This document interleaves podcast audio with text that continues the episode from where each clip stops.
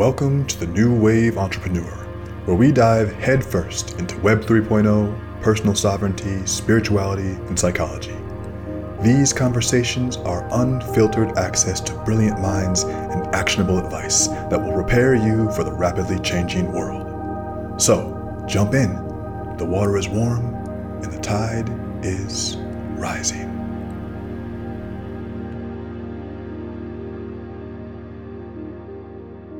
Uh, welcome to the show, guys. You know, so this is a special live edition of the New Wave Entrepreneur podcast. Of course, they're all live to a certain extent, but in this case, we have a live studio audience. And in fact, we have eight members of my NWP New Wave Protocol program. I'm just going to give you guys a shout out while you're here. It's almost like like announcing the audience, uh, you know, in the Grammys or something. Uh, we have Neil in the house. We have Nick.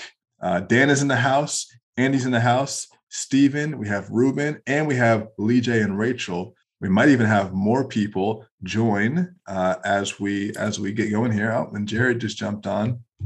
And today, our intent is to learn. We are here to uh, to to speak with practitioners in spaces that we are most interested in. As you know, part of this whole new wave ideology, the fundamental uh, underpinning here is sovereignty. Or at least these are one of the, this is one of the words that we're using a lot. What do we mean when we say sovereignty? From my perspective, it means freedom to choose, and it means uh, it means the ability to remain in control of your own autonomy. And there's nowhere that's more evident than in the relationship we have with authority. And in our communities, we see authority as uh, something that should be obeyed, something that should be feared, something that should be potentially even avoided. I know if I see the police, I try to just not even interact with them. I try to stay away from them. Uh, I try to not even get involved with the system at all. It's interesting too. And I'll get into not even to talk about my own personal business, but there's so many speed cameras and so many red light cameras by where I live I've gotten tagged one too many times in the past year, and your boy is in jeopardy right now. Uh, and it's like I don't even want to get involved in the system. I haven't told anybody this uh, except my my wife and one other friend. I am going to have my license suspended for 30 days. For 30 days, from the end of January to the beginning of February, or end of January to the end of February, because I had four, five, five infractions in 11 months. Four of them were for from red light cameras where I was making a turn on a red and I didn't make a complete stop. It was a rolling stop, or because I went like three or four miles over the speed limit and it clocked me. Beaverton is savage. So there, there's some full disclosure for you. But anyway, I think to myself, I don't want to be involved with this system, this authority, you know, I can't deal with it. And but there's another side to that. And there also is a way of dealing with it uh, that keeps you in your sovereignty. So that's why I'm happy to bring on uh, former detective Don Carter. Uh, Don was a detective with the Kansas City Police Department. And um, you know, welcome, Don. Thank you for for being here. Thank you for spending time with us. You know, I know you right have on, Daniel. today. Yeah, thank you so much. It's it's actually a, a, great honor to be here. You know, and to to even be contributing in any way to the New Wave Protocol and even the the the idea behind responding to the world in the way in which it's changing or the ways in which it's changing and how we can actually continue to to grow with it uh, rather than be you know, diminished by it in any way. And so I'm happy to be here. I'm happy to be able to share. You know, I prepared some things that I thought were important in this discussion, but at the same time, understanding where you're coming from and where your heart is and where you're leading um, this group of entrepreneurs. Uh, I'm interested in feedback and some interaction so that we can get some real live, you know, present things of mind that that people are concerned about or thinking about and see if there's any way for me to contribute to how you can navigate that. Uh, where I wanted to start, though, um, obviously my own story. Former detective Don Carter. Um, I was a detective with the Kansas City, Missouri Police Department, and I had a tenure of about 10 years in total uh, in law enforcement. Started my career as a means of really helping uplift my community. I'm from an urban black, you know, neighborhood in Kansas City, one of the the the most violent zip codes in the country. Like oddly enough, Kansas City ranked top ten for many many years in homicides um, per capita, obviously. And I've always known that I wanted my life to serve other people, and so I had this idea in my early twenties, like I wonder what it's like to be a cop, and not just wondering, but thinking that I wanted to do it. And being a black man in the United States, there's a certain relationship that we've had just sort of, uh, you know, as you look at it as a macro, from the macro view with police. And I literally had to go through several months of decompressing my own ideas of what it meant to be a police officer in order to enter that process. And then discover some things along the way. Um, got to the point where I realized, though, after about eight and a half years, that I moved from a place of serving to just a place of surviving. And that's when I understood that it was time for me to exit that law enforcement or that police work wasn't necessarily the best means to serve my community. It wasn't even a real means to do it at all, um, from my experience. And that's because um, it's reactive by nature. And a lot of the things that I felt needed to be addressed were proactive. And um, just a little bit more in depth about that, I, I maintained a lot of my sense of self during that journey. And so I never really assimilated fully into police culture. And there's a definite police culture in um, in in the law enforcement field. Um, there's a camaraderie, there's a brotherhood. I mean, sisterhood too. There's women, obviously. There's just a different mindset. And so, one of the things that I want to do during this time, too, in addition to just giving a, a general framework for the structure as it is, is help maybe the listeners understand some of the mindsets within police culture and how to interact with that. So my my main goal really is to broaden and expand the understanding of and the perspective of the relationship that you have between yourself and the state. Uh, not necessarily just the state that you live in, but the state in general. And we'll get into that and how you can maintain your own power and authority and really govern yourself in a way that maximizes your freedom. So that's the point here. Let's get into love it. Love it. You guys excited for this? I love it. so I told you a little bit of my story, right? And I'm and I know I don't know if you mind, but if we can have some interaction at the early parts of this too, that'd be great because I love to hear what some of your uh, students, if you call them that, um, people on this journey with you, what they feel sovereignty is from their perspective. Teammates. So that's yeah, teammates, teammates. That's a good word. That's a good word. So sovereignty. When you say when you say sovereignty, when you think of sovereignty, I know you gave a, a, a definition, Daniel. Um, I'm curious if any of the other people have some ideas about what they feel. Yeah, go guys. Is. You tell us. I don't know. Yeah, let's you just dive us. in. Yeah, this is this is Lee J. When I think of sovereignty, I think of it um, synonymously with like fluidity. Um, the idea of like I am a river flowing, and I uh, if I want to continue to flow, I just don't want to be stopped. I don't want to be dammed or damned by the system, the state, mm. or man. That's a great analogy. I love that. Anybody else? And I'll just wait a couple seconds. Yeah, no pressure. I, I, would say uh, this is Stephen. Nice to meet you. It's basically nice how how much can I move forward through life without outside interference, where people gotcha. are imposing constraints on me that are not of my choosing. So this is the from what I'm gathering, it's it's you moving along through life smoothly without interruption or intervention. Yeah, like a libertarian view, I'd say, of sovereignty. Like, hey, my freedom okay. should be limited by how they impose on yours. So uh, I think of how can I ensure that I'm in a position as much as possible where I control my fate. You know, you have to obviously accept the yeah. boundaries of society, but that's how I think is where are those boundaries? Like, what's to do with me that I control, and what's what's out of my control that impacts yeah. me. Perfect. And what would you say? I mean, keeping with you, Stephen, what do you feel you are most in control of in your life? We're getting into philosophy here. The, no, not necessarily. but honestly, my deep thought is I'm barely in control of myself. Meaning I am, but I think most human beings, the amount of control you think you have versus what you actually have. My, I mean, not to get into, but I literally believe like the idea.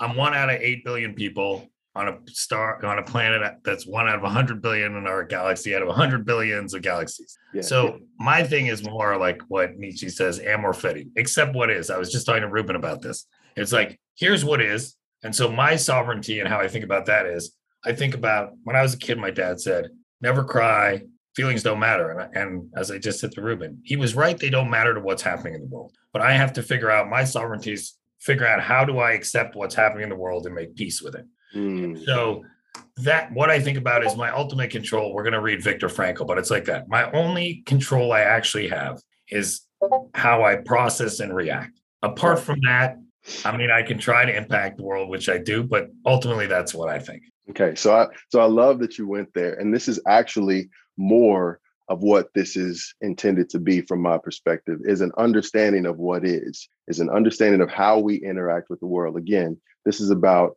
expanding your understanding of and your perspective of your own control versus the control of others and the relationship with the state as it is when we talk about policing. So let's go down the line a little bit and, and really just dig into what policing is. And so when people say police, obviously I had a career in law enforcement.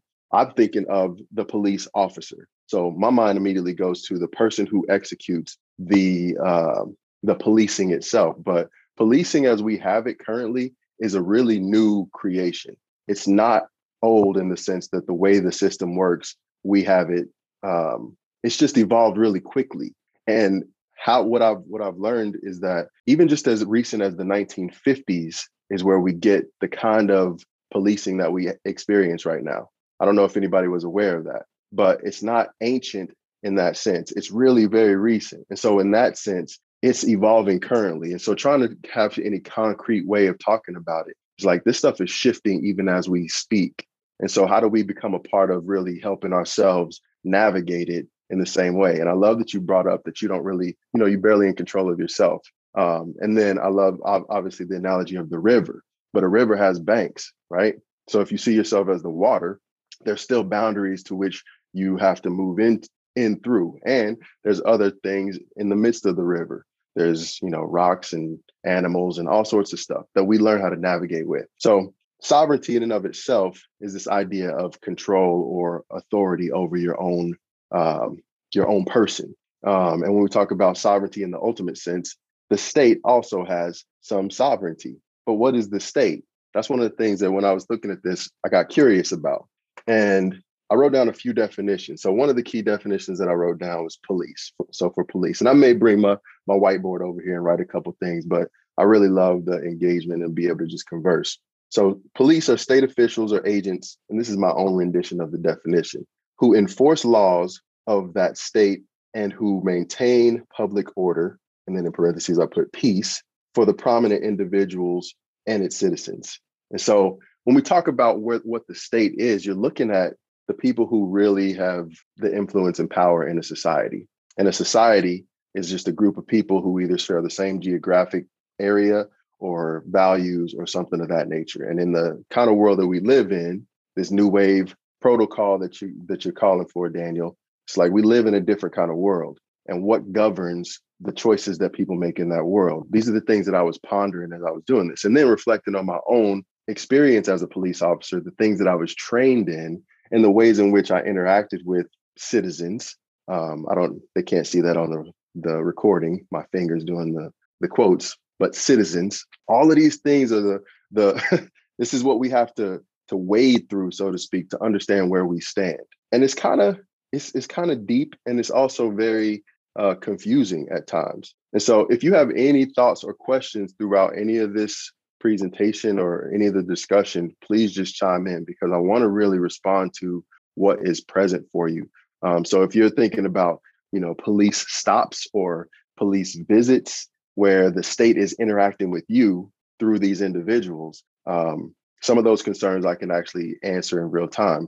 But otherwise, we're only talking about philosophical ideas. As they impose on you, they become more concrete. So we go to this idea of authority right? And I wanted to just give a little definition of that because if we're talking about personal sovereignty and police authority, police being these agents of the state that we are in, and the state is the political structure, which is really made of either a few individuals or prominent individuals that agree on how they create laws, who makes decisions, and whatnot. Now we go to authority. Where do they get that? And so, authority is the power to give instruction or orders to make decisions and to enforce obedience. Okay. And so this idea of order and obedience, and this is where the police agent or the police officers come in to keep public order and to keep um, and to enforce the laws. And as you know, I see that you all are pretty forward thinking and widely thinking people. The laws are just made up. They're just things that people have agreed to enact for the purpose of something. And so I won't get too deep into this part, but in your country, if you're in the United States, which I'm assuming most of you are, you know, we get our policing system from England. And this is just as recent as the late 1800s. Before that, they didn't have organized police systems. It was literally groups of people who were commissioned to do something as basic as night watching, um, where They and some of these people were uh, people who were doing it for punishment, actually.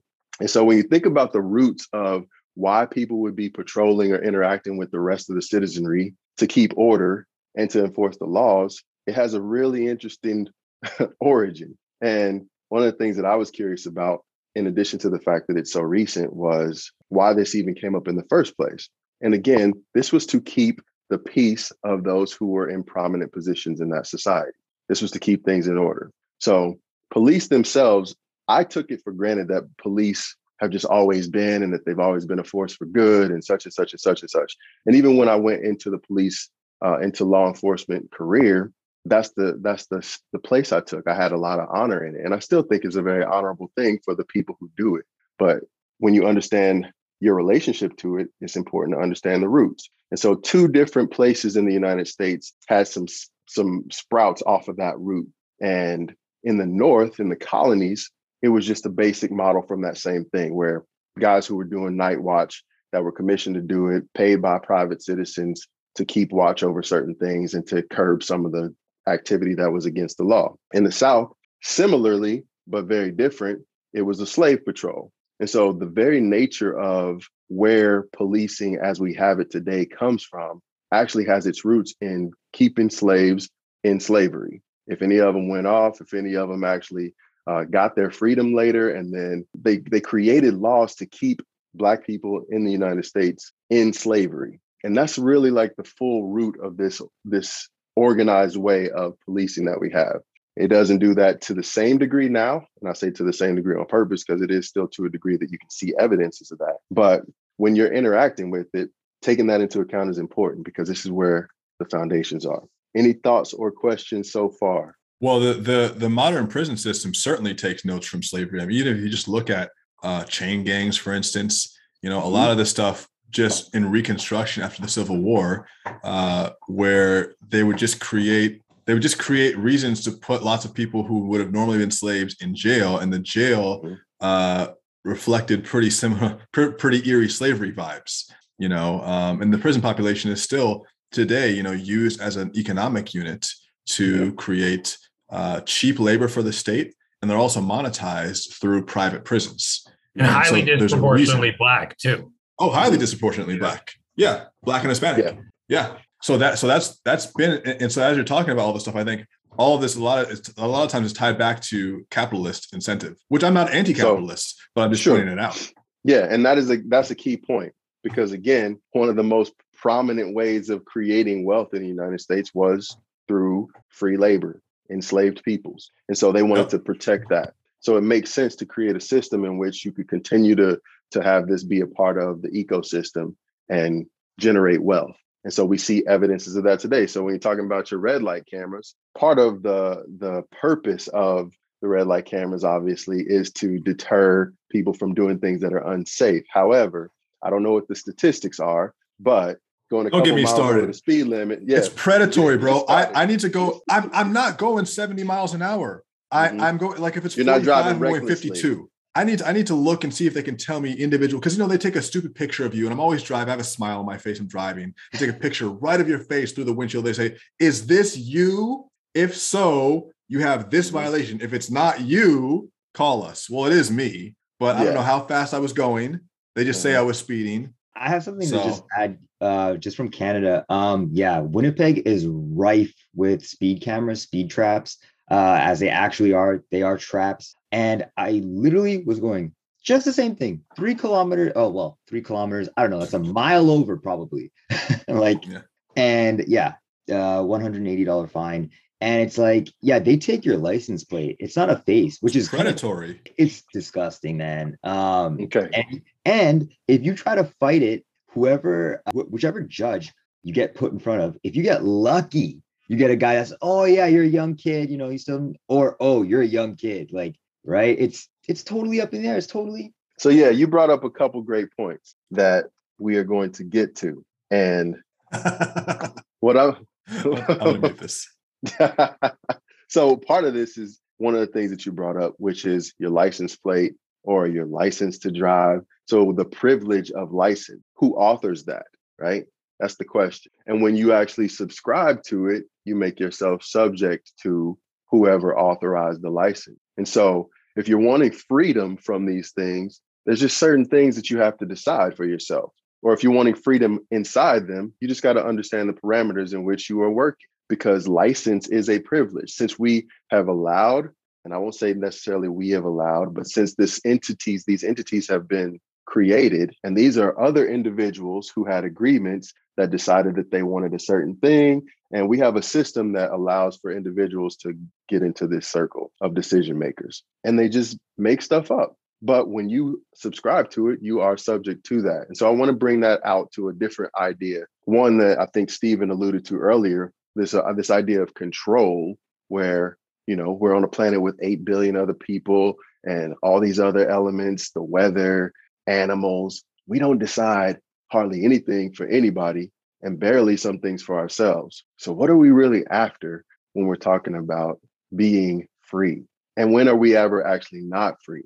These are two questions because i would argue that you are always free to do whatever you want it's just being aware of what the consequences are to exercising certain activities. So when I subscribe to getting a license to drive this big metal machine that I didn't make, but that I exchanged some of my hard earned uh, whatever for, and now I'm driving on these roads that I didn't create, and I'm interacting with all these other people that I don't control their lives. I don't have any idea what they're going, what's going on, and then somebody decides to get behind me, and then they see me infringe on one of these little laws that that have been written what is my position in that at that point? Well you know you know what's interesting too is the difference between automatic decision making ai versus having a human interaction. If a human pulls you over for running a red light there can be a conversation of oh well this or that or oh this is just my crossfit gym. Oh you work out in that crossfit gym? Me too. Oh da da da da da. Okay have a nice day.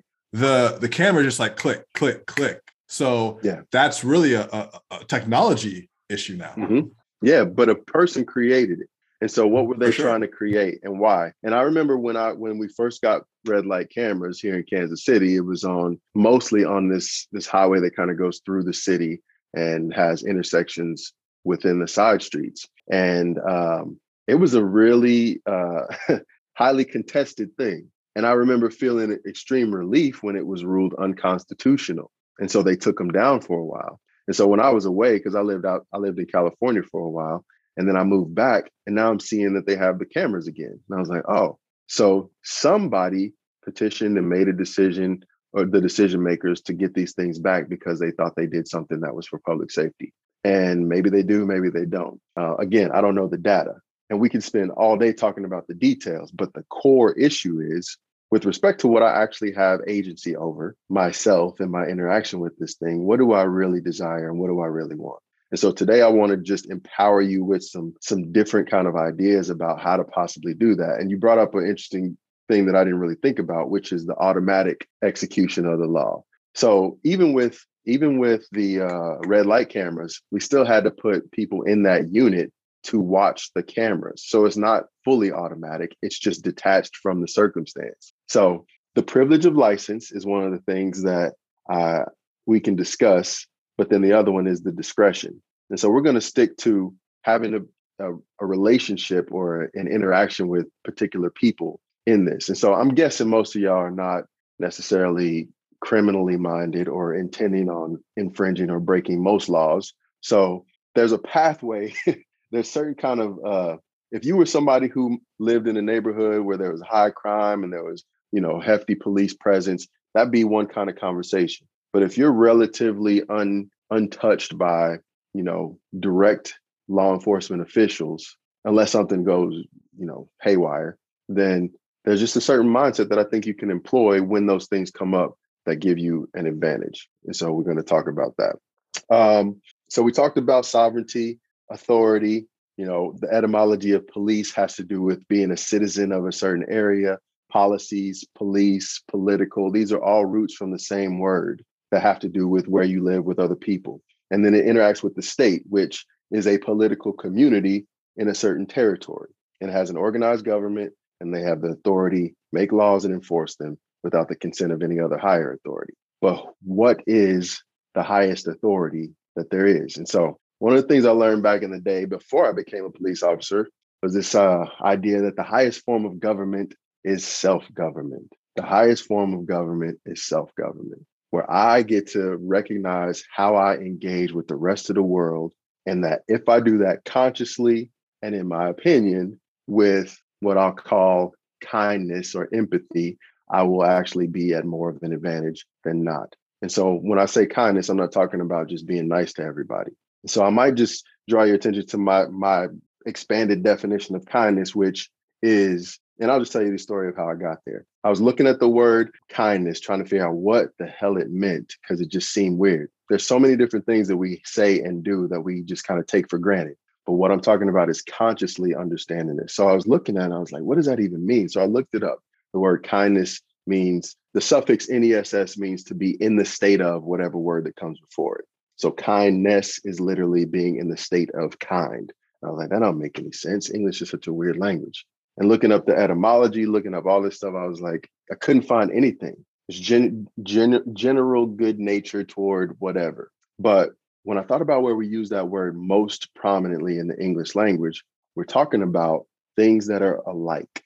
So kindness is literally the state of recognizing that you're in the same likeness as whatever it is that you're observing. You recognize a point of connection, you recognize a point of like, and when you walk through the world with that mindset, now you get the opportunity to engage things and have a relationship that focuses on where your power can actually expand rather than get diminished because you're not in contention. We're in collaboration. And so I'll tell you a couple quick stories. I just got married in November and my wife, my now wife, couple years ago, we were on our way to a concert. This is when I lived on the West Coast. So I'm not familiar with these people. And after I left law enforcement, I never dropped the I used to be a police officer thing just out of the point of not just playing that role because I just think it's kind of I won't I won't judge people who do it, but I preferred not to interact in that way to give myself some some unspoken advantage in an interaction with police. But I did have the mindset. And because I had interacted with these people who we tend to distance ourselves from, Daniel, not not interacting with police just because, you know, that's the tendency, right?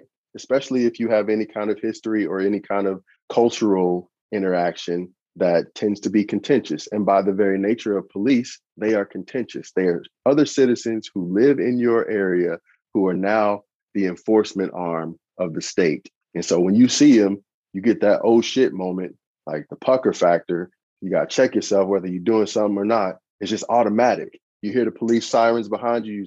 You, you know, even when I was a police officer, I had that. And so it's something that's like part of our part of our makeup, right? it's part of it's part of how we regulate ourselves and survive because we know that this entity has the they bear the sword to enforce the law and if we get out of line we could be under threat but because i interacted with that's called people, conditioning Absolutely. By the way, conditioned to be afraid. Everything from the uniform to the weapons that are carried to the way the cars are designed. Every right. single part of that is designed to intimidate and make us feel fear. Absolutely. And I'll I'll I'll double down on that by helping people understand that when we learn our use of force continuum, so there's levels of use of force, right? And force is obviously what is used to compel people to do things that they're not inclined to in the first place. And when you have power and then execute force, it can be painful. And part of that continuum, the first one, so whenever there was a use of force, if you had put your hands on anybody, if you shot a gun, if you did, if you used any of your mechanisms and there was a need to have to to report it, you had to do a use of force report with it which was justifying or telling the story of why you used a certain level of force. And do you know what the first level of force was? Any guesses? Your voice. Close. It's just police presence. So when a police officer is on the scene or steps in a room, that is considered the first use of force. I agree. Mm-hmm. And because there's something in our brains that react to that. And you're right. I think that was Andrew. It's conditioning. But again, this is a short history we've all been conditioned to certain to certain things with respect to this this conversation and that's one of them that when you see somebody that you know is the enforcement arm of the state you do the oh shit what's wrong with me right but and this is where we're going to get into some of the stuff that may be a little more counterintuitive so I'm on this. I'm, I'm going to this concert with my now wife, and we're just riding down the street highway. I'm coasting. I'm like not even paying attention because we're already late for the show. We're in San Jose. It's in San Francisco. We decided just briefly to go, and I'm just floating down the highway. Bloop bloop. All of a sudden, I see the lights. I'm like, oh, okay, yep, that makes sense. So my first response was just the acceptance. First, I became aware, and then I just accepted it. I was like, oh yeah, okay, I'm speeding. Great. And so I pull over quickly. Cop pulls up behind me. He does a little sneak peekaboo. Instead of coming on my side, he goes on the passenger side, which is a technique that has been used recently in the last probably decade or so. Um, it just could, creates another place for the officer to have quote unquote officer safety because people aren't expecting it. And so he comes up and I'm just like, yeah, what's up, man? How you doing? And he's like, you know how fast you were going? I'm like, nah, but I know I was floating. I was just I wasn't even paying attention, just cruising. He's like, you got your license and such. Yep, here you go. He went back, did his little business. He probably ran the license plate and then checked me. And then he came back and he was like, have a good day. And my wife, now she was my wife then, she was like, what the fuck? Like, how do you have an interaction like that with somebody? Another example. This was in uh, previous marriage. So I have my wife and kids. For those of y'all who don't know my story, it's it's very complex and has a lot of uh, significant issues. But my wife of my youth, my younger youth, uh, died by suicide in 2018, and so that is something that actually compels me into the things that I do now. Um, but remember, in this story, um, we were actually visiting her folks. So my wife now is a black woman from, you know, I think she lived in on the West Coast, the Bay Area. My earlier wife was a white woman from Texas.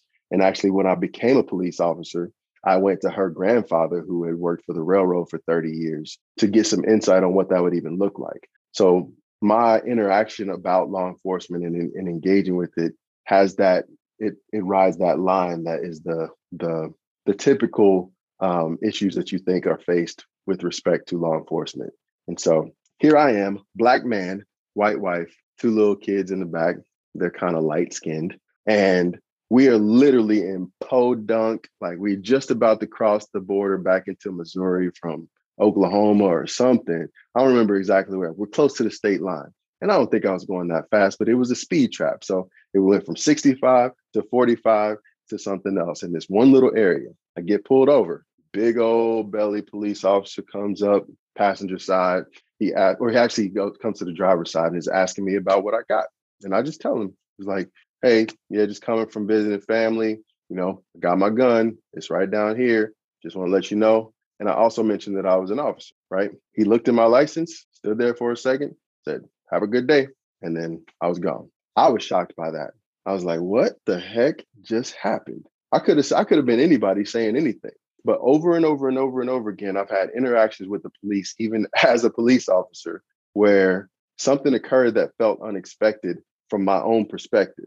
Now, because I've had many more of those, the strength of those interactions comes from this energy that I give off. And I, I call that the principle of kindness, where I'm recognizing that I am like who I'm observing in some way. And so there's not the intimidation. Because here's what happens when we recognize likeness. I don't know if any of y'all are sports fans, but if you have people that you see that root for the same team as you or have the same alma mater or who, you know, like the same college team, whatever it is, you see them, there's an immediate sense of camaraderie or connection. You don't know anything about them, but something in you opens up, something in you lets down, which allows for the connection to happen. And so this seems counterintuitive, but police officers are people. I see your arms going up, Daniel. No, word. Police officers are human freaking beings. And so, just like any human beings, they run the full spectrum of possibility of what they can do in an interaction with. They could be shitty assholes.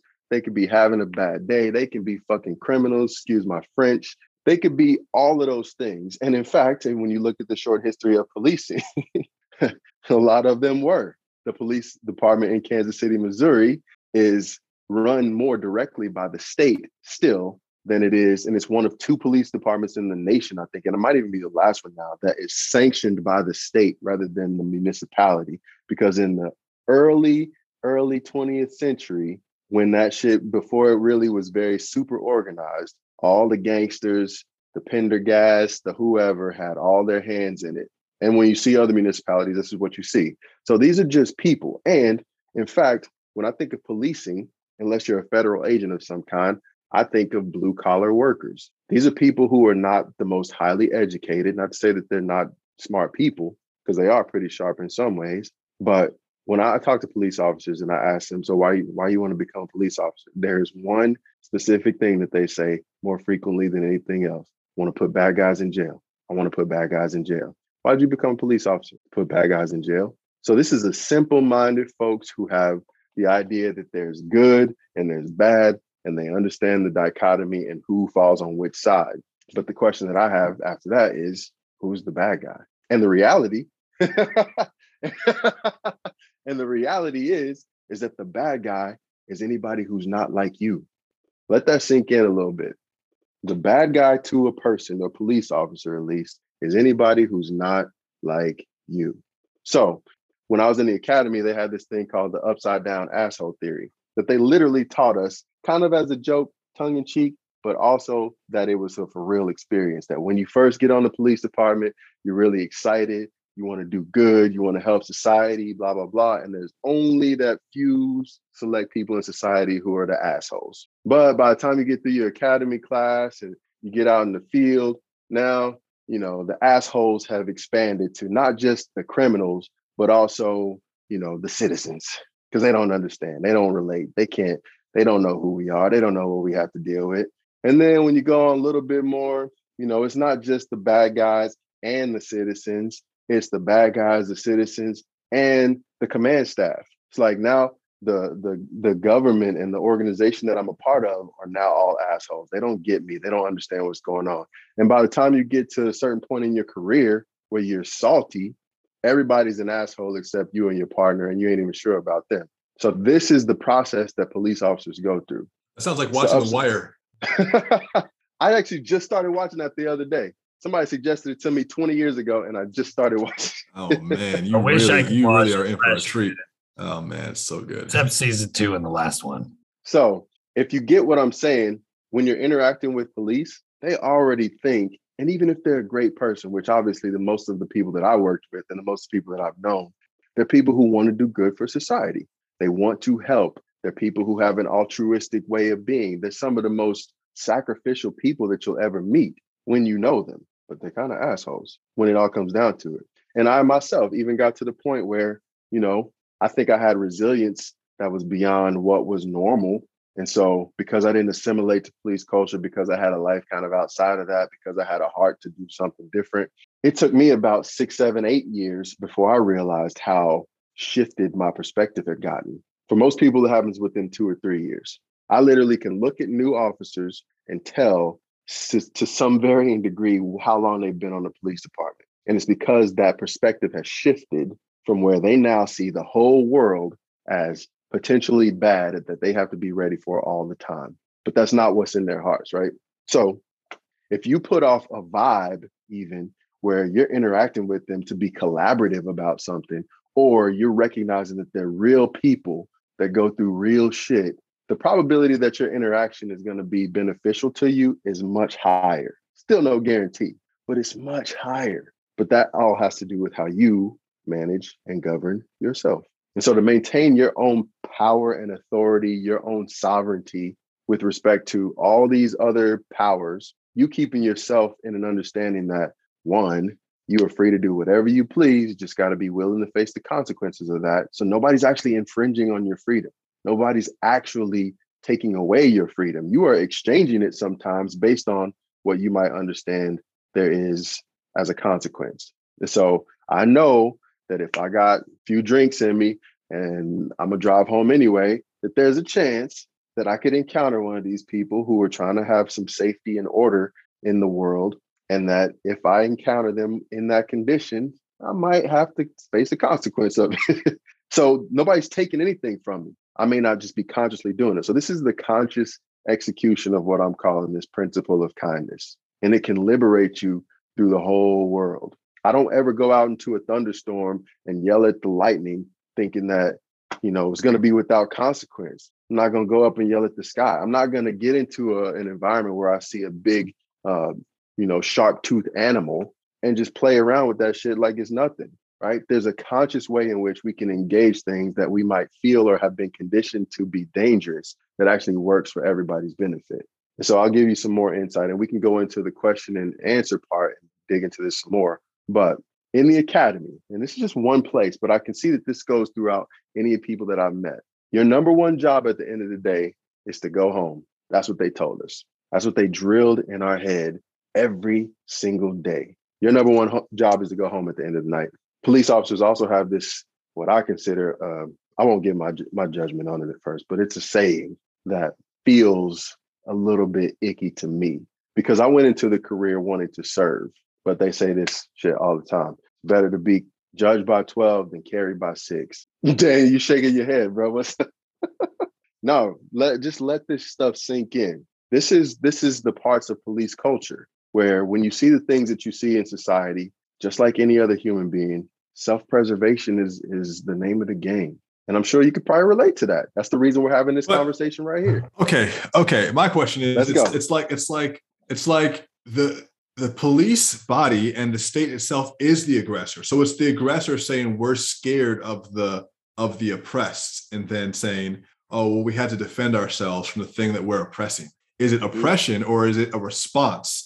It's like it's like you can you can zoom in as much as you want from the, you can zoom out to, and look at nations and you can say, all right, well, America is respond it, it is going against the terrorists, the war on terrorism, but the terrorism is a response to American tyranny in that region for decades. Mm-hmm. So the police policing us, you know, sometimes it's like they're, oh, I had to shoot him because I was scared for my safety. I don't buy it, mm-hmm. I, you know, mm-hmm. but I know there's training where you. So what's the only difference? What's the only difference between the two entities that you were talking about, the state and the people? What is the difference? So the Taliban or, or terrorist organizations and imperialistic American military folks. What's what's the difference between those perspectives? Or I just told you. Never mind. I would be a terrible teacher. I'm giving answers.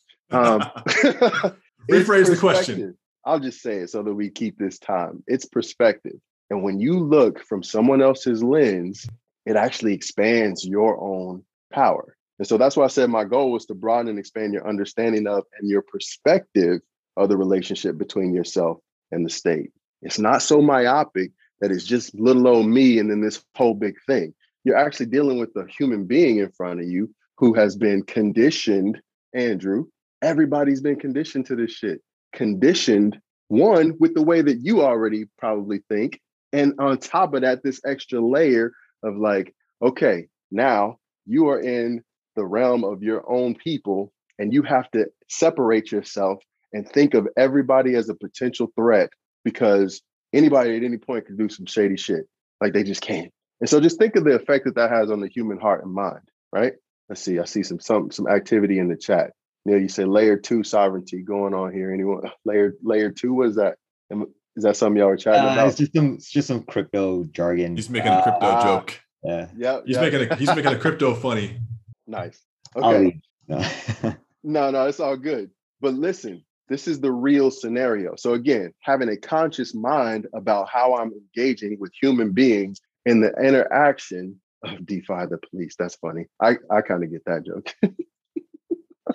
uh, so it's it's one of the it's one of the things that I think people take for granted.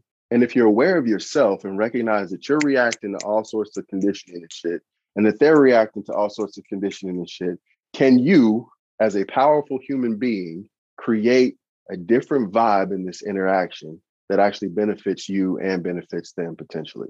Power is a very different thing than force. So you got the police force, but as a human being, you have an immense amount of power over your own agency and over the environments that you are in. Whether you have any other any understanding of quantum physics and all that, I don't, but I can see the uh, impact of things that I don't observe with my eyes. I know certain times when certain people step in the room, the shit gets cold. I know when I step in the room, sometimes it gets a little bit like you can tell that the vibe changes. So we're interacting with each other on other ways. So I'm, I'm, again, I'm bringing your consciousness to something that's broader than what just is in front of your face, because this is what's really happening in interactions with people. And so you maintaining your personal sovereignty when you're looking at or interacting with the state, you're always going to be dealing with another person until you're not when you're Daniel and you're driving and getting um, you know tickets from cameras and computers. But that is not necessarily a uh, and I don't want to diminish that. It's not necessarily infringing on your freedoms as much as it's just taxing you in a different way. but you can control that too. Where if you've done something enough times, if I walk across the river and I keep getting snapped at by a whatever a alligator or I see a snake, I'm gonna go a little bit different. I might go a different way. I, I didn't get any warning letters. They, they, were supposed to send a. they didn't send a warning letter. I would have been more cautious. I would have put it on on cruise control on every street. I can't talk about this right now. But you, I mean, you're aware now, though, and that's what I'm saying. Now it's too late. I the, mean, yeah, it's too late. the lady on the phone apologized that I didn't get a warning letter at three. I'm like, ma'am, I'm at five now. At three, it would have been helpful information. Oh, now I'm over the limit. you know. Anyway, I, this is not about me. Please, no, my no, sovereignty's no. already this, in jeopardy. But listen, these are the ways in which we create the stories that cause us to interact in a shitty way other times. Like it's compounding, right? Because you don't know what's happening in other people's lives. They don't know what's happening in your life. You could have called the, the lady, and I don't know if you said her name, and cuss Pam out, and she ain't got nothing to do with nothing, and she's apologetic. Not you, but I'm saying that you could have. And she could have taken that and given it to her husband later and then he could have been having a horrible day. Like this is the way in which we're actually connected.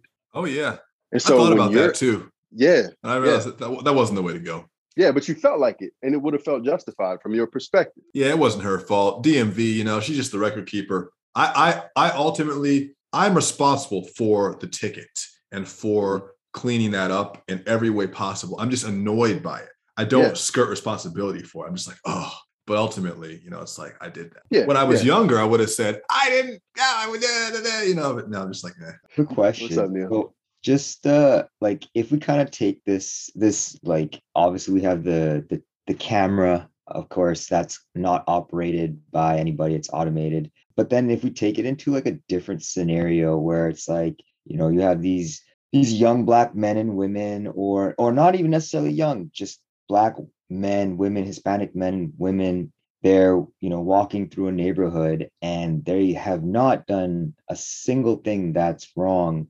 And they they see the presence come in and then they react a certain way. And they're young they might be young or they're just scared right? They don't know how to react. They might do something that the officer or whoever's uh, engaging with them uh, isn't expecting right? They're not complying. And so the worst of the worst happens. So you know how do you which is what? Which is the what? You know their their their life is taken from them so this is a scenario and one in which i'm very sensitive to obviously but recognizing again that this is a story it's just a story and i'm not minimizing these hypothetical people's lives obviously but it really is just the ways that we think of things prior to experiencing them or having experienced them before in an attempt to understand, justify, but again, broaden your own perspective, right? Is it does it make sense for you to um, weigh yourself down with the burden of this imagined scenario, whether or not it's happened outside of this moment other times before? Does it make sense to now condition yourself to have a certain uh, disposition toward the state? Is it advantageous to you based on what it is that you're aim, your vision, your goal is for yourself and your life. The only thing that you really have any real agency over. And these are the considerations. So again, I'm coming to the conscious perspective that you can have. We all got our conditioning. We all got stuff that's going on in our mammalian brain and all of that stuff, reptilian brain, whatever you want to call it. We all have elements of ourselves that are just reactive. That the pucker factor, the sweat on the brow, the shiftiness, like but we create these scenarios so when i'm talking to somebody especially somebody that's black young it's like if i have a perception of the police officer when he comes to my door that is contentious in the beginning and i interact based off of that now i'm creating a loop for him with whatever conditioning that he or she has to now interact with me based on that so he's approaching my car black man this is a criminal potentially his drugs in the car probably got guns and then I'm completely clean. I'm just a dude who's on my way to work. And now he comes to my door and I'm like, The fuck are you pulling me over for? I ain't done nothing. Quit harassing me. Like now, I've started the loop. One by my own mouth, but even more in my own mind. And now he gives me, he starts, he puts his hand on his gun he backs up a little bit.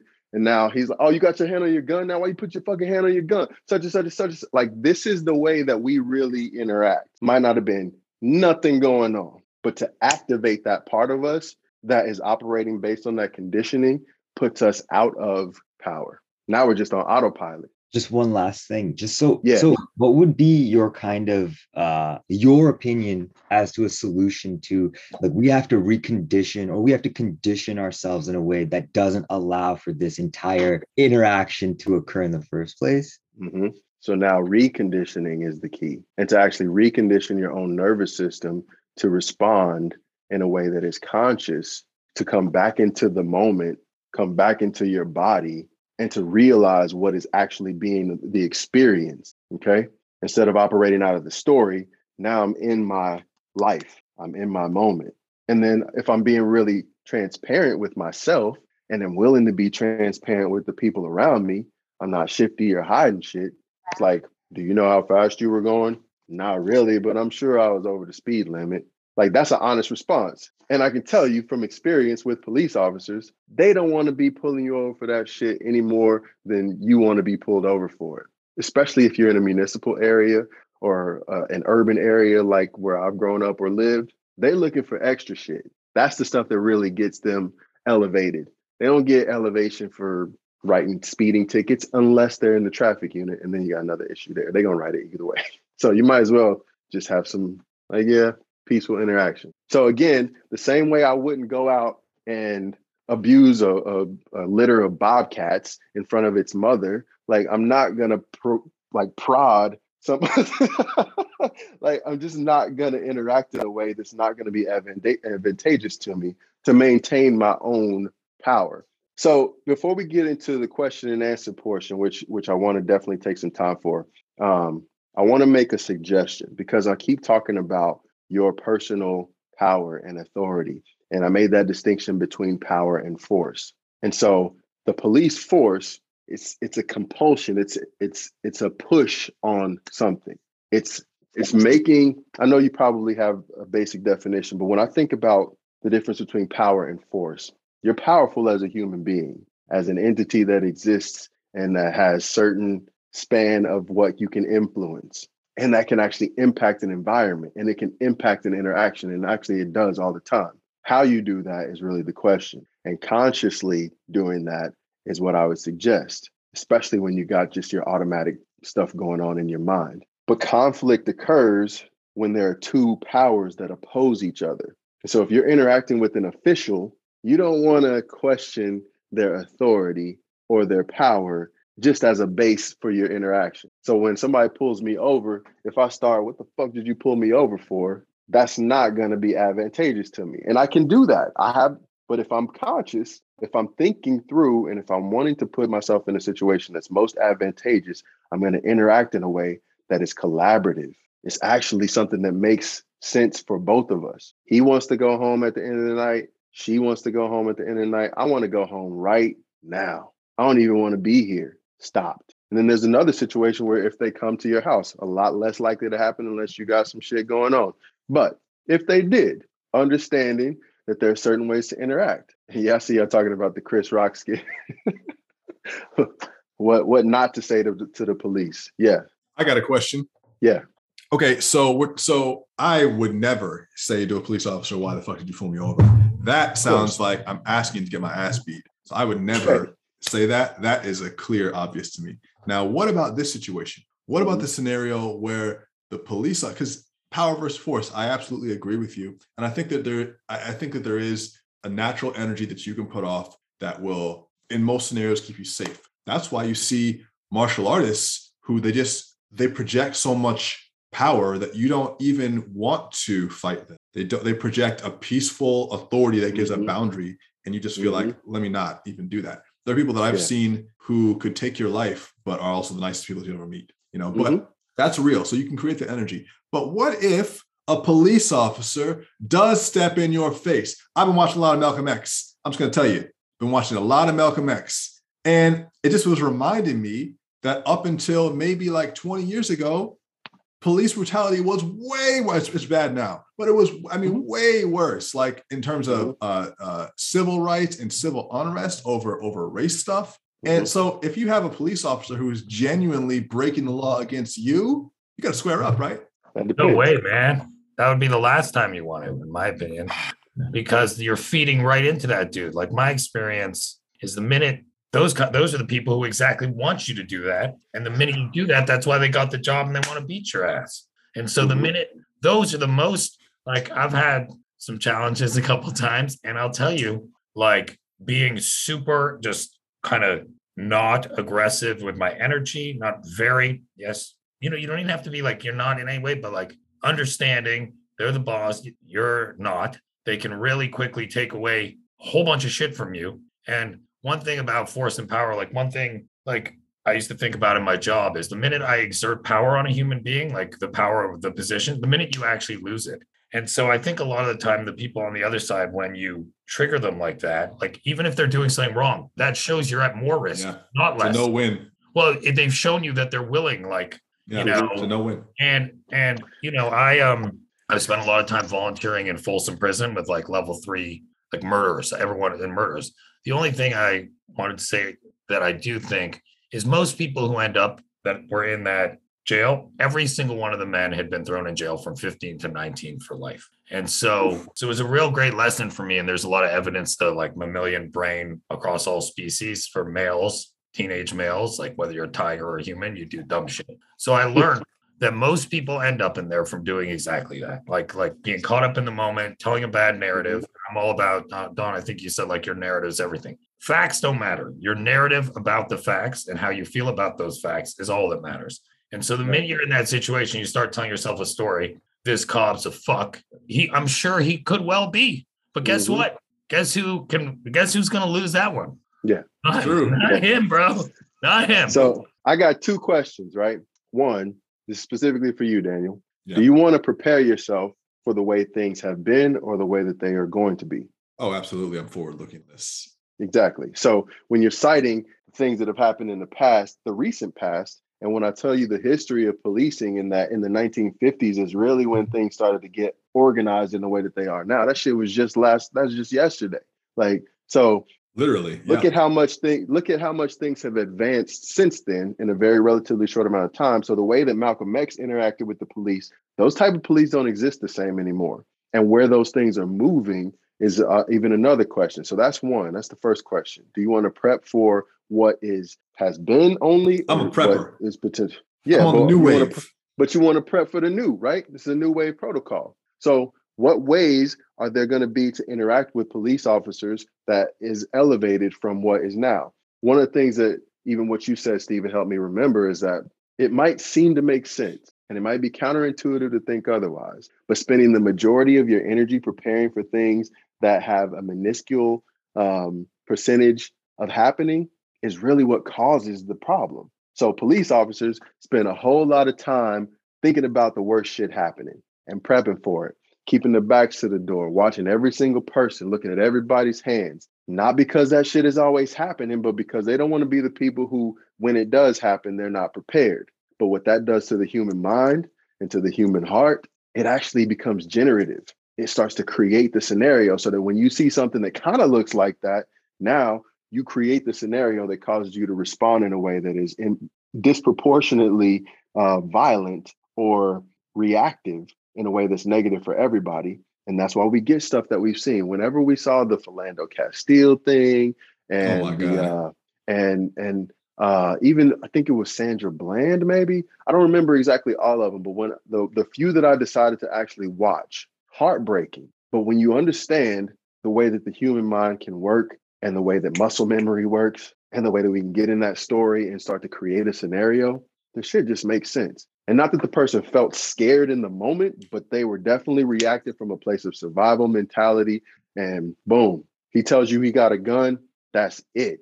I'm scared. And so it's not an excuse at all. It's actually a tragedy. And in my opinion, it's a tragedy for that person who actually executed that. Because these people don't get into this job to just kill people for no reason.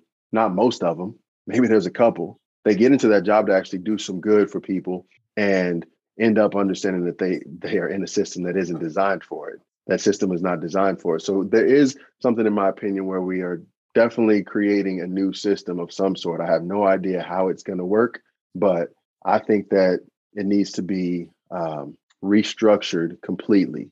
The interactions that people have with police. Um, yeah, and no, there's, there's, no solutions yet. I got some hands, so I don't yeah. know who was first, but I'm gonna go. Andy was first. Uh, Andy, Andy was first. All right. Yeah, Andy and then Lee J and Rachel. All right. Um, I think maybe I put my hand up back when this may not be completely relevant uh, anymore, but I think what I'm I'm trying to remember what I wanted to comment on. Um, I I think I got the feeling um, initially that, um, and I can't remember who said this, but somebody had said something about how in order to maintain our own safety during interactions with authority, that we need to change how we act in order to avoid something bad happening to us. Hmm. Um, or there, it was the idea of that. And what I would argue is that most people aren't doing something bad and don't have ill intentions. And I think that it's not, I, I, think the whole point of being sovereign is like the ability to not change who we are and to remain safe.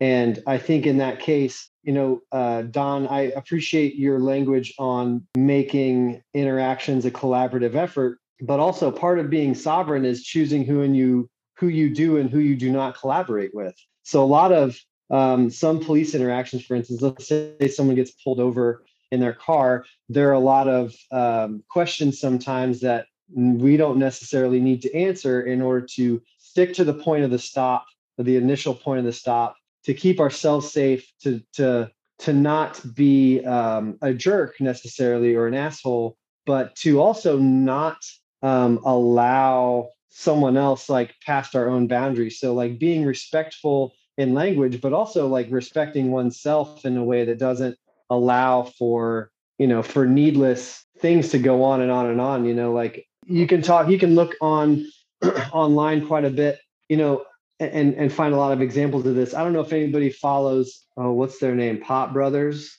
Two brothers that Beard Brothers. Of, what? The Beard Pharma guys, Beard Brothers. No, no, no. I think it's they call themselves Pop Brothers at Law. It's uh the two Was. I think their last name is Wasaw or Waslaw. Oh yeah, like yeah, I've seen them. Yeah, yeah, they're funny. They're on they're on Instagram. Yeah, hilarious dudes. But the, like the main thing that they talk about is keep the interaction business. Don't allow unnecessary questioning to get you to give away rights of your own that police officers are trained to try to get you to do. Try to incriminate sure. yourself in some way. And so I think that I think that I don't know what I'm hoping to get out of this the most from a, a person who has experienced, you know, being on the other side of this is how can we remain in control of our own rights without unnecessary hassle, without, you know, with with remaining in the decision, the place of, of deciding whether or not I want to interact in a collaborative way or a different way. If I don't want to collaborate, mm-hmm. that doesn't necessarily want to be combative, but it doesn't necessarily mean that I want this to go on or to to help you out in any way. You know what I mean? So I, I just think that so, that's an important distinction. Yeah. To make okay. Set it straight. You. Set it straight, Andy. That's what I said. I, I hear you on that. And when I say collaborative effort, I'm not necessarily saying that you're trying to do something for them per se, but you're interacting with them definitely.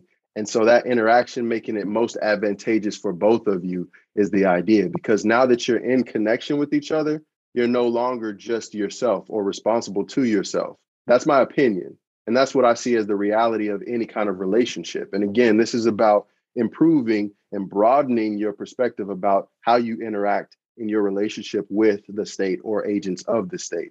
Hopefully that makes sense.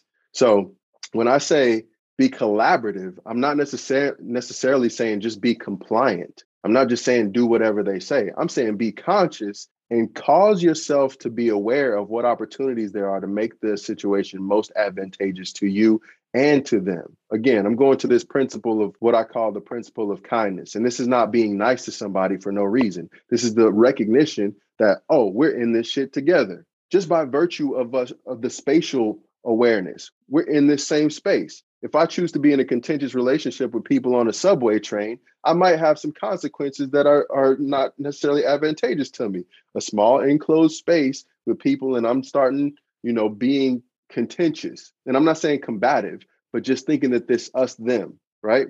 So that's what I would appeal to. And that's why I said this is going to stretch and expand because an interaction with police, yes, there are things you can do if you just want it to be preserving your own sense of your rights to actually do that.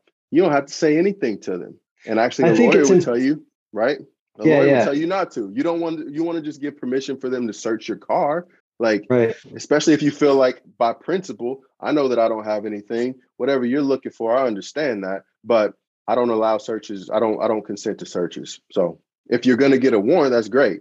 But I just don't consent to searches. That's something that you could say. But if you say something like, these are my rights, now this is where I will really challenge you. Who authorized your rights? Where did you get them? I would I would argue that as a universal human being, my right to to safety is is kind of like above all else. You know what I mean? Um, and again, I know the framework that you've described uh, sets up this idea that that that police officers and authority figures uh, came together for the greater good in order to create a system of obedience that kept people from harming each other and doing all these other things. But you know, again, you know, not on the individual own... level, not on the individual level, right? Those people aren't even well, aware of that for the most part. Most most rank and file officers, I would argue, are not even conscious of that idea. They just know that they enforce the law and they do it regretfully sometimes where they're like, it's just the law. This is what I'm doing. This is just my job. And so if you recognize that possibility in an interaction, even if it's a drug enforcement officer that's like pulled you over, they have a mistaken identity of your car, they've done something where they think you got something that they want, or whatever it is, you can assert your rights. But my question is, and I just want you to think about it who authorized that? you think that it's a universal thing so you're appealing to uh, just life and and divine nature and all of that stuff like is it clear when you are asserting your rights because if it's not then you don't even know where you stand for sure it's just an idea and you can't communicate right. it clearly so right and so the, that's the conscious place yeah mm-hmm. what i think i'm getting at here is that um that you know you can't just say like it this is my right uh, obviously within the boundaries of the law, which was created by people who were put into higher positions of authority with people with money. That money was collected by all of us. And again, you could argue and say, well, you choose to pay your taxes. So, you know, you're offering I would that argue money. that it's not even taxes. Well, I would argue that it's not even taxes. That's one right. That's one example. Mm-hmm. But like, yeah, where did the where did the monetary support to put these systems into play come from? Mm-hmm. That's a good question. You know, and how were people led to believe that this was the best way for each of us to stay safe? Mm-hmm. So, I mean, those kind too. of questions come up when we when we talk about these things. And so, when we say like, "Well, who gave you the privilege of driving?" Well, I I should, as a human being, be able to travel freely wherever I want to, whenever I want to, for for whatever mm-hmm. reason that I want to. Again, we developed this gigantic hunk of metal that can put people in danger and you know statistically puts everyone in danger anytime someone's in inside of it um, but you know you know i understand that the licensure to use that those all, all those sorts of things were put in place by government and it wasn't necessarily individuals like all of us that sat and said hey you know what i think that this needs to happen and what was it then? We would like for you guys. Well, there in many cases there were incidents, obviously, that led to laws coming into play, like the the, the you know seatbelt laws, for instance. Let's just talk about that. You know, seatbelt laws came into play, um, and I think also we have to consider the other the other parts that had a hand in this. You know, um, somehow the people that that created cars that build these cars have to limit their own liability as to whether or not they function and keep people safe while they're inside of them, right? So it's not just the people that said, hey, people get in car wrecks, we should find a way to make sure that everyone's safe. So everybody should wear a seatbelt. That's not the whole reason why seatbelt laws are, are in play. You know what I mean? There, there are other larger interests, other monetary and corporate larger interests that are in play when laws are created, when mandates are created, when um, policies are created that that sort of dictate how these play out. And the people who we think we put in authority to make these decisions on a government level are influenced by those corporations that have the ability to pay them money to create policies that support them, that cover their okay. liabilities. So that's a part of it. I'm not saying that's all of it, but let me say we cannot, I don't think it's fair for us to move forward without the understanding that that's also a significant part of this. That's that's the whole thing, I would argue. Whether that's so we use the proverbial they quite often, where we're talking about this this seeming, you know, clandestine they.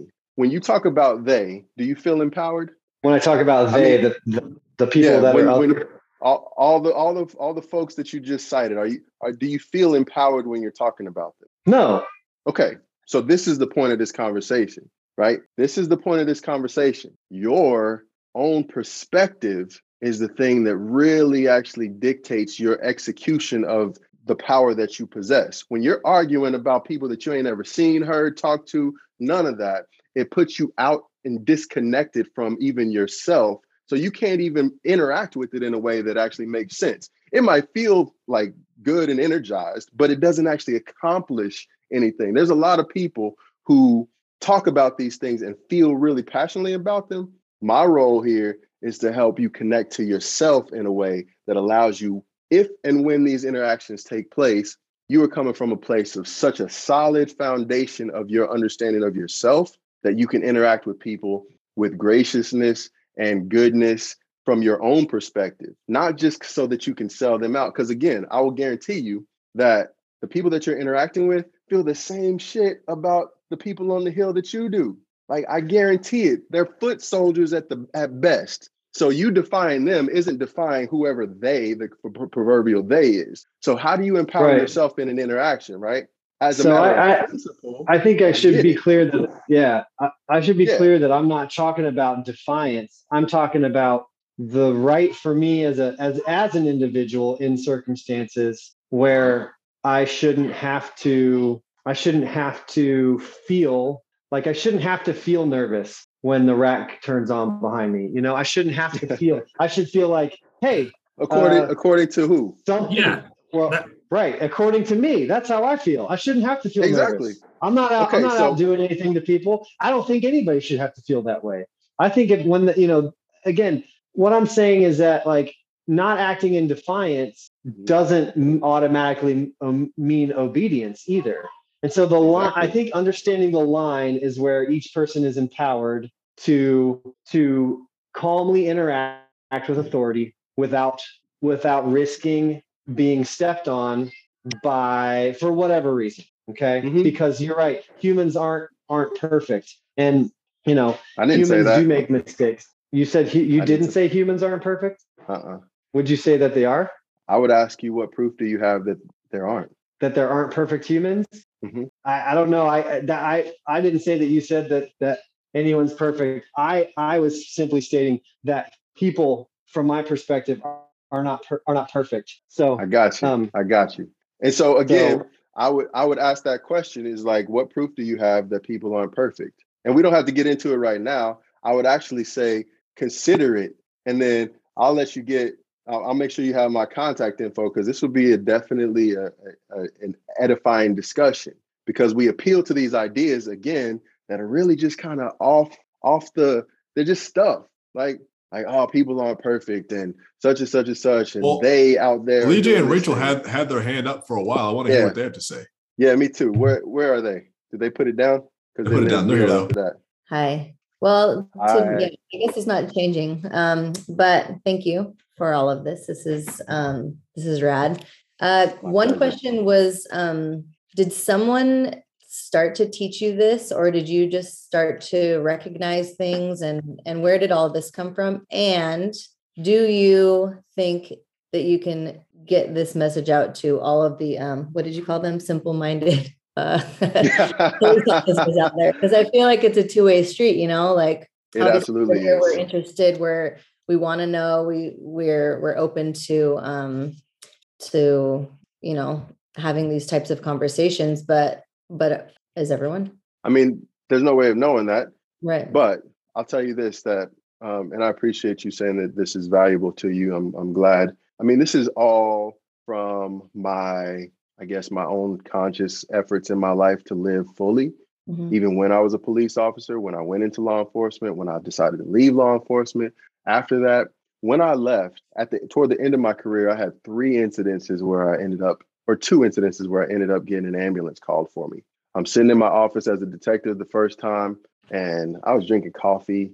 I don't know what time of day it was, but all of a sudden I started having heart palpitations and thought I was having a heart attack. I wasn't having a heart attack, but by the time I got to the ambulance, they checked all my vitals. It was nothing. Had another incident where I'm literally in an academy class. I had a leadership class that I was in, and I'm out in the hallway, and all of a sudden I start having this thing happen again in my body. And I end up in the back of the ambulance. And one of the paramedics there decided to explain to me what was happening with my body. And long story short, I ended up reckoning with the reality of what you could call some post traumatic stress response, where for the whole of my law enforcement career, just getting inundated every day with this experience of seeing people at their worst, having people at, at, the hardest times of their life, because every day people aren't calling when stuff is good, right? They only call when shit hits the fan or when it's beyond where they feel like they can can you know exercise their own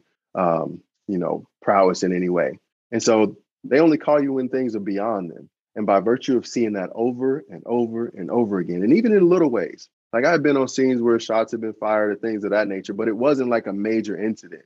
But two weeks after I left, I went reserve status immediately, and so I was I was just gone.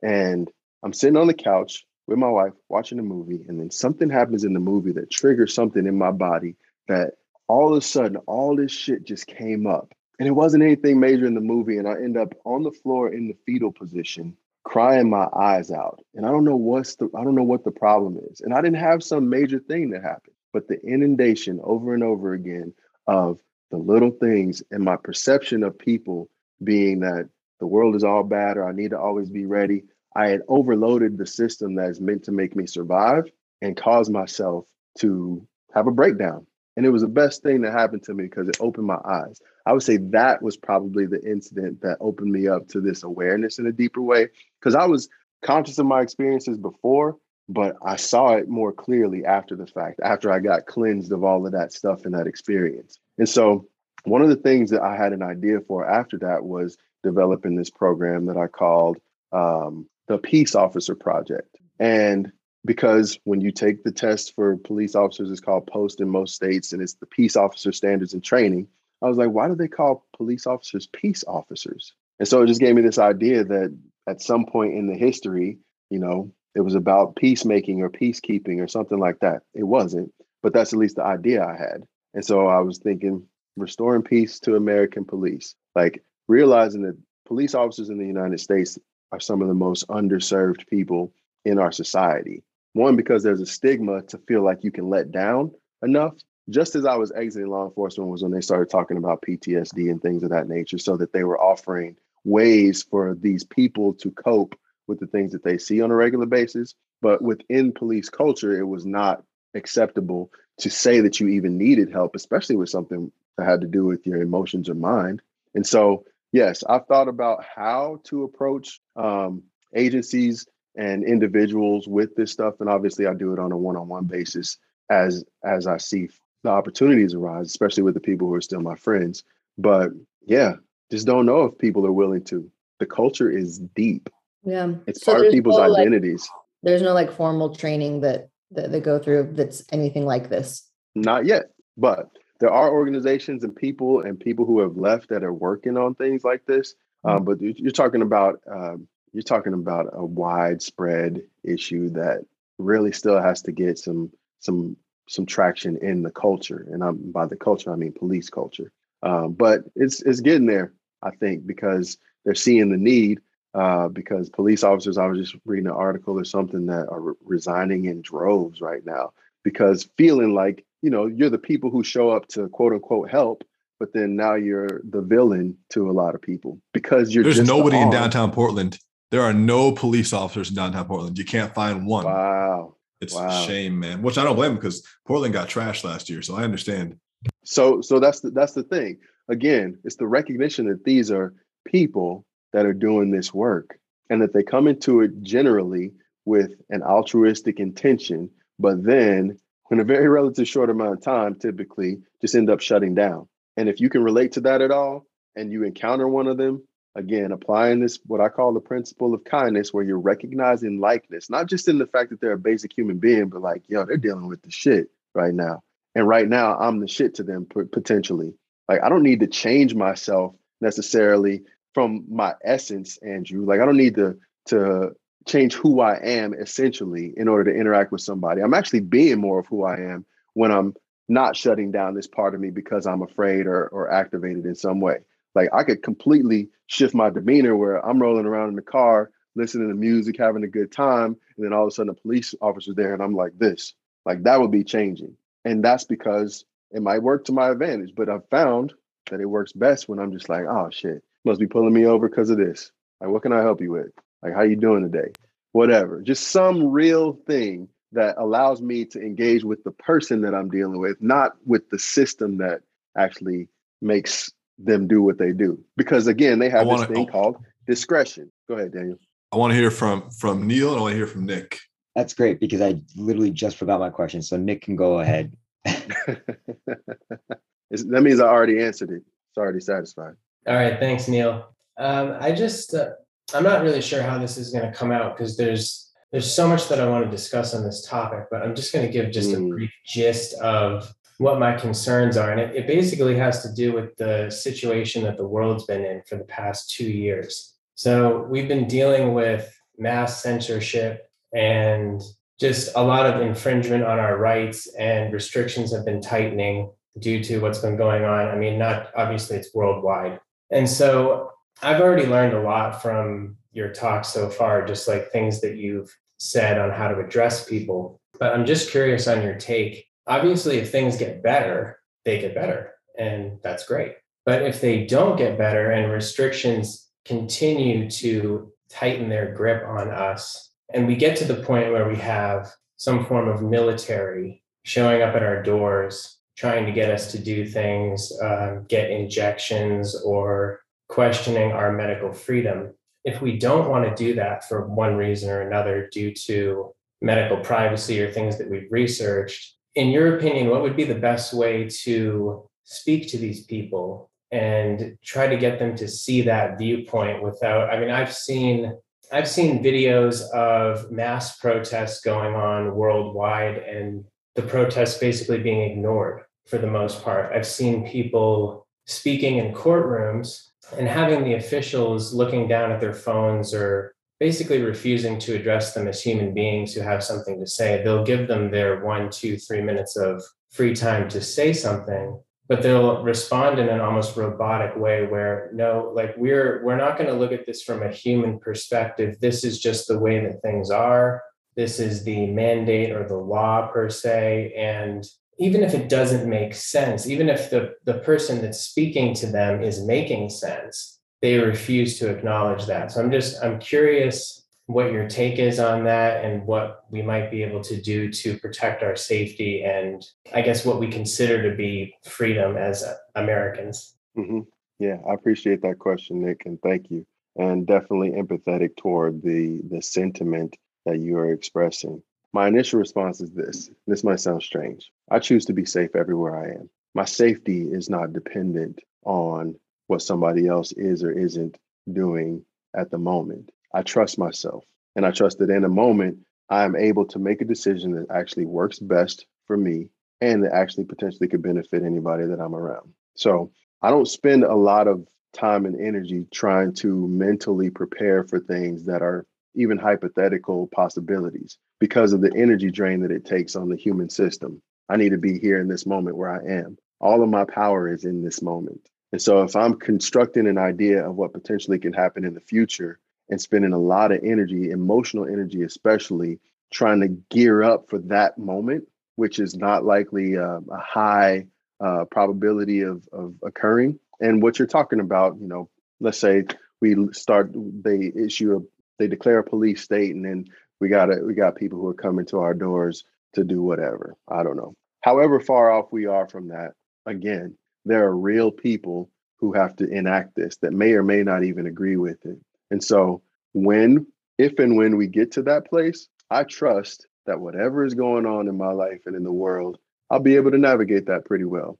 And the reason that I believe that is because I see the whole of my life and I'm like, oh, I'm still here. So I've always been taken care of. There's no evidence in my life that I haven't actually been well taken care of.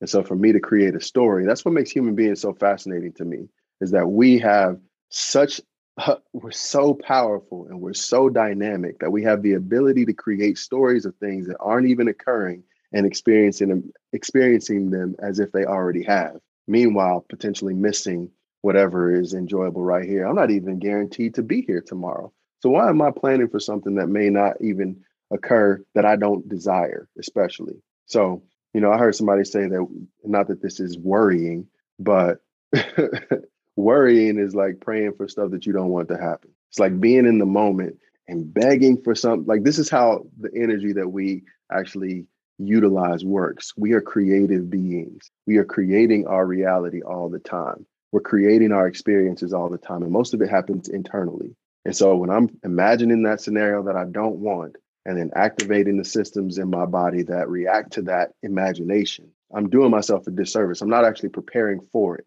And so, the same way that I think that it's disadvantageous for officers to prepare the majority of the time for something that happens the minuscule part of the time, I would say the same thing to you that there's no reason to prepare for that because we don't even know what it entails. The way that the world would be in that scenario, I have no concept of really, but I trust that because I've been able to survive this far, that whenever the thing that occurs at that point happens, I'm going to be well equipped and wise enough and connected with the right people and interactive enough that I'll make it just fine and I'll know what to do when it's time. And that kind of mindset is really what I'm talking about here. It's getting out of our head, so to speak, and into the moment, because that is where all of your presence and power actually is. Anything else is just conjecture or it's just hypotheticals or it's just imagination. And the imagination is powerful. It's probably one of the most powerful aspects of what we are because it creates our experiences. But I just think it's not advantageous to project that into a future, especially one that I don't want, and then try to live that today. You see what I mean? Yeah. So I know it's not a direct answer. It's not a practical answer in the sense that it's telling you like if this then this. But when you learn how to recondition your own nervous system to actually live in a way that you feel good about, then you get to you get to live free in my opinion. It's like I'm not subject to anything that I don't want to be subject to. I'm just not. Yeah, I, I totally get that. It's you're you're trusting your your own intuition and just looking historically that everything that I've been through, I've made it through. Mm-hmm. And it's it's basically just that that trust and that that faith in whatever you have faith in, maybe a, a higher power or even just yourself and your past experiences that give you the it's it's like a relaxing warmth that you'll be able to make it through whatever happens. Yeah, we're it's it's gonna be okay. Yeah. I just get to be okay today too. I'm not trying to not be okay while I'm anticipating not being okay later. Yeah, I really appreciate your insight on that. Thank you. Yeah, my pleasure, man. Thank you. Neil. Neil, you remember your question yet? Yeah, I got it. So actually, you brought it up. So, what are some, I mean, this might be actually a part of your program, but what would be some practical solutions to recondition ourselves to make sure we are not so reactive we are in the moment so we can just see everything and react the way we need to react so that we're not going into a direction we don't want to go mm-hmm. yeah and the language that you use there is very important to react in a way that you need to react or react in a way that you want to react mm, need need and what are your needs based on so I don't want to react in a way that will cause uh, egos to flare or anything, any contentious energies to come forth. Just to, okay, I can assess this is what's happening. Now, I don't want to go that way. I want us to go this way. So mm-hmm. I know for a fact I'm very reactive in general. So when do you get most reactive? What what what what sparks your reactions the most? Oh man, anything political in nature that I feel really uh, passionately like political um so social anything social political um in nature where you know because i'm quite like i'm just gonna put it all out on the table. Like i'm i'm almost you could you you could almost call me a communist except for the fact that i like capitalism. So it's like what? You're not but the communist ideal the marxist ideal i believe that's super important in the society. Maybe not the most uh, extreme aspects of it because yeah obviously that can kind of go the wrong way. We've seen it historically. It can definitely go the wrong way. But i think the good parts of it it sounds kind of like i'm cherry picking but if no, it's all good. if we can take the good parts of it remove the rest and what we have right now remove the the bad parts take the good parts and you know kind of hybridize it. I'm not how, do you, really how do you intend on it how do you intend on influencing that? Well I like to think about systems just because that's probably the way my business is probably going to go systems. But more more so related to crypto and blockchain systems and implementing those systems that way. I just feel like you know the way the world is going it's like everything is out of control but because humans are influencing it there's there's a group of humans that we know that are influencing everything. We can't they're basically untouchable. However there are there are outside there are systems that are outside of the system that we have created that may be able to infiltrate without actually infiltrating anything and that's kind of how i'm thinking about it yeah that to me sounds very unclear. It is unclear. Something is- something was said. Something was said. I, I heard it. Yes. I did hear it. Yeah. He said a lot, but it's very unclear. This my, my point of pointing that out is that, and i will say this with as much love as you can receive, yeah. is that yeah, you don't know what you're talking about. I don't. that's okay. Don't. And that's totally okay. Whenever we're talking about shit that has to do with then and others and the insidious folks that like all of this shit is just imaginary. And that's okay. And it's actually good. And so the acceptance of that yourself is the first thing. Recognizing, sitting there, taking a deep breath, activating your body. You live in your body. All the experiences that you are having are happening in your body. You don't have to know all the ins and outs of the neuroscience. You don't have to know all the ins and outs of everything, but you understand that your experience on this planet is happening in there. So, one of the things you can do is just get a quick dose of reality. Take a huge deep breath, hold that joint, and just open your eyes and look around. Be like, oh shit, I'm here. Okay, so now that I'm here, what do I know? And one of the biggest, most liberating moments in my life, it was when I was still a police officer. But I went down this rabbit hole. It was it was daunting for me to go through it. It felt like my world was crashing around me, but the reality that I was coming to grips with was that I didn't know shit. So I gave up my acting like I knew shit I didn't know. I don't know very much about anything that's outside of my view. I don't know anything about God. I don't know anything. I barely know shit about myself. Like, so again, I'm reckoning with the reality of my experience. And when you get into alignment with that truth, something magical happens. Is where all of a sudden, when I recognize that I don't know anything, I'm open to actually receiving what is there. And then my knowledge actually increases because I go through actual experiences rather than just what's in my imagination. So, this is what I tell people all the time is that if you're imagining shit that causes you distress and you know you're making it up anyway, why not just make up stuff that is actually uh, what you like? If I'm making up a story anyway, let me make up one that actually feels good. I would like to add I would like to add mm-hmm. this is something that I do like to think about. I love thinking about this stuff. Okay, so political and all that garbage aside, yeah, that's all there. However, I do like mm-hmm. female systems because I actually think systems can improve people's lives. I mean, when we talk about yeah. blockchain and crypto, it's a completely decentralized system. And man, the banks and everybody, all the head honchos are like, hey, what the fuck are they doing over there? And it's like, yeah, we got this mm-hmm. over here and we're building it over here for ourselves. And we're gonna do it over here without y'all help. Um, so I want you to I want you to notice something. When you go back and watch this recording, if is this recording available to them, Daniel? If you can if you have the opportunity to watch this recording i want you to go to this part and i want you to look at yourself when you're asking the question at the beginning and look at your demeanor And then I want you to look at your demeanor at the point that we were just talking about just then. You came alive. And so you went into creative mode at that point. You're like, I actually do like thinking about this, but not because I'm worried about all the shit that doom and gloom and all this other stuff. It's because I'm creating. And that's actually what's up. When you get into the creative mode, you're actually creating stuff. But here's the thing when you get into the doom and gloom imagination, you're actually creating stuff. Your body doesn't know the difference between what you're experiencing and what you're imagining. So when you reckon with that now, just think about the shit that you want to create and create that instead of worrying about shit you obviously know you don't know, but that when you think about it, feels scary or feels limiting or feels overwhelming or makes you just want to go run and hide or fight somebody or whatever stuff that's not going to be in alignment with the vision that you have for your highest self. Does that make sense? Yeah, it does. Yeah, it does. Thank okay. you.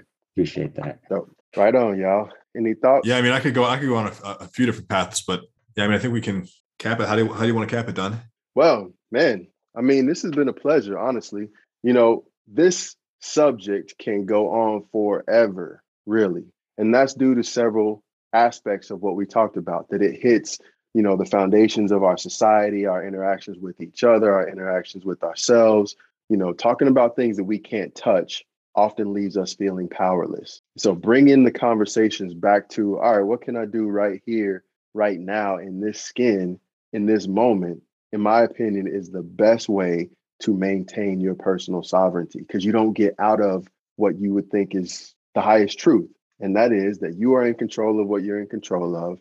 You know the span of what you can actually impact. And then just deciding to expand that by trusting yourself and trusting that you're going to be good regardless of what occurs on the outside. And so when I decide to be safe everywhere I am, it has to be from within. It's not dependent on what it, what who I interact with as a as a police officer, the government, you know, evil corporations or the proverbial they. It's just bringing it right back to actually who I am. And then that actually gives you the opportunity to build solid connections with people, community, and communities are what actually build societies. And so if we're talking about the new wave, the things that are coming. And again, when that that idea of a wave is water that's building up power and moving across a, a, a landscape. There's waves, there's eras, there's things that occur that we don't know what they are before they come. And then when we look at them in retrospect, we get even deeper insight. So learning to fucking love the ride on this new wave surfing. I'm not a surfer, but when I see that shit, I'm like, yo, that looks fun. You know, they're just kind of waiting for a minute till they see the thing coming and they're like, oh, yeah, let's go. It's exhilarating in the moment. There's no way to ride a wave of the future or of the past. And so, my best encouragement with respect to maintaining the sense of your power and the authority that you have over your own life is to practice living in the moment. And yeah, you got plans that you make, you got intentions that you have, but realize that you're creating it as you go and so anything you imagine about some future thing that you don't like, just let that shit go. Because one, it's not real yet. And two, it's not helping you to think about it right now as much. Like I get it. I get prepping because I see your, your wheels turning, Daniel. But where all of the, the opportunity is, is right here in what you're aware of right now. Because we're creating a new world, essentially. All the stuff with crypto, even what psychedelics are opening up for us, it's a consciousness that we weren't aware of previously. And it's all new shit. And I think it's happening exponentially because 50 years ago, the world looked vastly different than it does now. And we've seen the changes happen even more frequently. And so the next five years is going to be stuff that we couldn't even conceive of today. So riding the wave now in a manner that allows you to maximize all of the stuff that you have present with you and govern yourself in the highest way. I think gives us the best opportunity to create the kind of world that we actually want rather than seeing ourselves as a potential subject to the things that are imposing on us. When they impose, then we'll know what to do because we're very wise and strong and powerful beings, just like the people who are creating that other shit. Yeah, I'm with you, man. I think um, even if you just think about your ability to create things as like a, a unit of energy, you know, you have a finite number of units of attention, let's call it. And if you need a certain number of units of attention to create something that you're trying to do in the right here now, but you're exerting so much of your units of attention on things in the future or the past, you just yeah. by nature of volume have less fewer units of attention to devote to the thing you're trying to create in the now, and then it can't move to the next stage. Uh, right. And we, you know, and so right. we spend a lot of our emotional energy on things that have happened, and we keep like looping it. We keep looping it. So if you get, let's talk let's talk about the context of police because we are talking about you know how we carry ourselves creates what we receive and i believe that and mm-hmm. sometimes you also do get in situations where you get fucked up and that creates then you have to not then keep looping the past if you've had a bad interaction mm-hmm. with the mm-hmm. police you have to be mm-hmm. able to then have a reset with your with your relationship of how you're relating to them because just they might not be perceiving you in any type of criminal way but if you've had a bad interaction because of whatever else happened in the past now you have to be able to reset that relationship yeah. you know? What's key about that is that you don't even have to have the actual experience but to even view it. I never had a negative interaction with police growing up as a kid but when i thought about becoming a police right. officer it took me three months of decompressing this mental image of what it meant to interact with police. And so I literally had to go through a transformation in order to even feel oh, yeah. okay enough to step into it. So it wasn't even my experiences, it's shit that I heard or things that I actually yep. saw maybe from a distance. And so even just what we inundate our minds with gives us information that we're working from. And so we can condition ourselves in the same stuff. And so again, one of the things that one of the the practical things that I did when I was a detective, especially because I the newsroom was calling every day. They literally called it. It was probably every other day, and they were like, "Yo, you got any news? You got any news?" They were just eager to put something out there, whether it was complete or whatever. Like they weren't trying to put out lies, but they just wanted something that they could hold people's attention or maybe make them afraid. I'm not sure about that, but I'm sure it was about attention more than anything. And it made me realize that I didn't need to watch the news, not in not the especially not primetime news because it seems to have a different purpose. And when I took that break, I started to feel that stuff trickle down, like the the sense of constant angst. And so now, after years of doing that, I can look at the news in a way that is not as attached to it. Oh yeah, oh yeah. And so I'm objective well, in a yeah. way.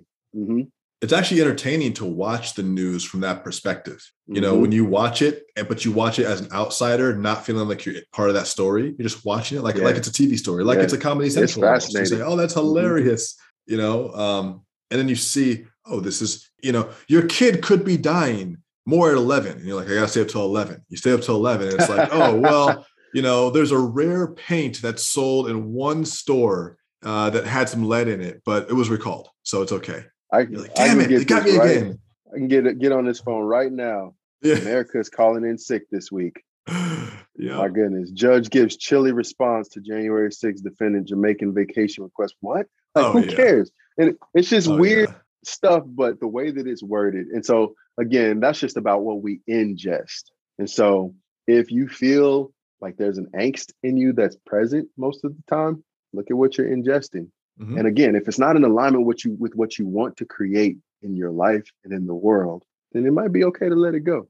Quality over quantity, for sure. Especially with you know, there's no shortage of, uh, of opportunity to consume anything nowadays, right. whether it's right. content, food, uh, you know. Um, so what does that you know, tell anything. you? What does that tell you? We're, we have got, we've become gluttonous. We're, we've we spilleth over. Our cup spilleth over. Exactly. You know that's what that tells me. That the world that life is abundant. It's very abundant.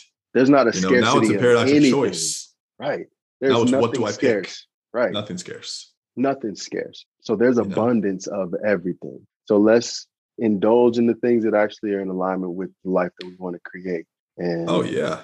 Ride this, ride this wave. I think now is the only time that it's possible. I think that, you know, if it had been even hundred years earlier, it would have been so much harder to have this mindset of overall optimism in the pit of shit. You know, mm-hmm. uh, the only thing that's going to save us is this type of uh, you know communication with each other and then also hopefully some technology and uh, you know but yeah let's ride let's ride the wave you know? Yeah i love let's it go higher vibrations thank you. thank you for having me on here brother. I really appreciate you and it's been an honor to be able to share it's been an honor to be able to hear. So yeah i love it thank you to former detective don carter uh, thank you to thank you, Don. members of the New Wave Protocol. Thank you, we thank, thank you guys for being here. Uh, Dan, Lee J, and Rachel, Andrew, Jared, Nick, Stephen, Neil, uh, Ruben, who logged off early. Uh, it's a pleasure to have you as always.